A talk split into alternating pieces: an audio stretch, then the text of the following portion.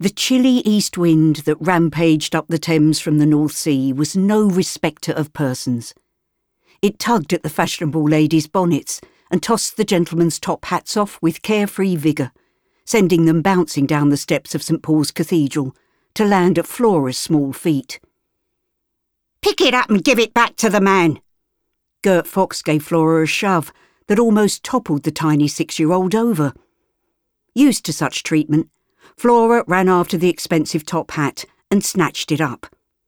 She glanced over her shoulder at Gert, who scowled and jerked her head in the direction of the hatless gentleman, who was standing outside the imposing entrance. Obediently, Flora climbed the flight of steps and handed the hat back to its owner. The gentleman took it with a smile. Thank you, my dear. Aren't you going to give the child something, Arthur? See how thin and pale she is. I doubt if she's had a decent meal in days. The pretty lady who stood at his side smiled down at Flora, and her husband put his hand in his pocket.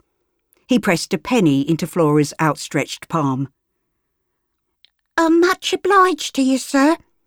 Flora repeated the words parrot fashion. She knew that Gert was listening, and if she failed to say the mantra, she'd been taught there would be trouble. How quaint, the pretty lady said, smiling. What delightful manners for a street child. She turned to the small girl, whose hand she was holding, and gave it a gentle shake. Are you paying attention, Arabella? Why hasn't she got any shoes on, Mamma? Arabella stared at Flora's bare feet, which were turning a delicate shade of blue. And her dress is torn and dirty. Hush, dear. It isn't polite to make remarks about other people's appearance. The gentleman tut-tutted behind his walrus moustache. We came to show our daughter the glory of St. Paul's, Constance. I suggest we go in out of the cold. Arabella slipped her hands out of the fur muff that hung from a gold guard chain around her neck. She peeled off her woolen mittens and held them out to Flora. Here, put these on, girl. I have my muff. Flora took them, but she was unsure as to what to do next, and she glanced anxiously at Gert, who stepped forward, baring her yellow teeth in a sickly smile. I'm sorry, Your Honour. She cuffed Flora around the head. My girl got no right to go begging, sir. We're proud people, even if my old man is serving time in Newgate. Flora looked up at her aghast. No, he's not, Gert. He's in the pub. She received another clip, this time around her ear, which made her yelp with pain. Arabella's mother took her by the hand and dragged her, protesting loudly, into the cathedral. The gentleman eyed Gert askance. I think you had this planned, madam. My name is Sir Arthur Stewart, and I served several years as a magistrate. I've seen many of your kind brought before me in court, so you won't get another penny piece from me. Now take the child away before I call for a constable, and I suggest you treat her better in future. Gert backed away.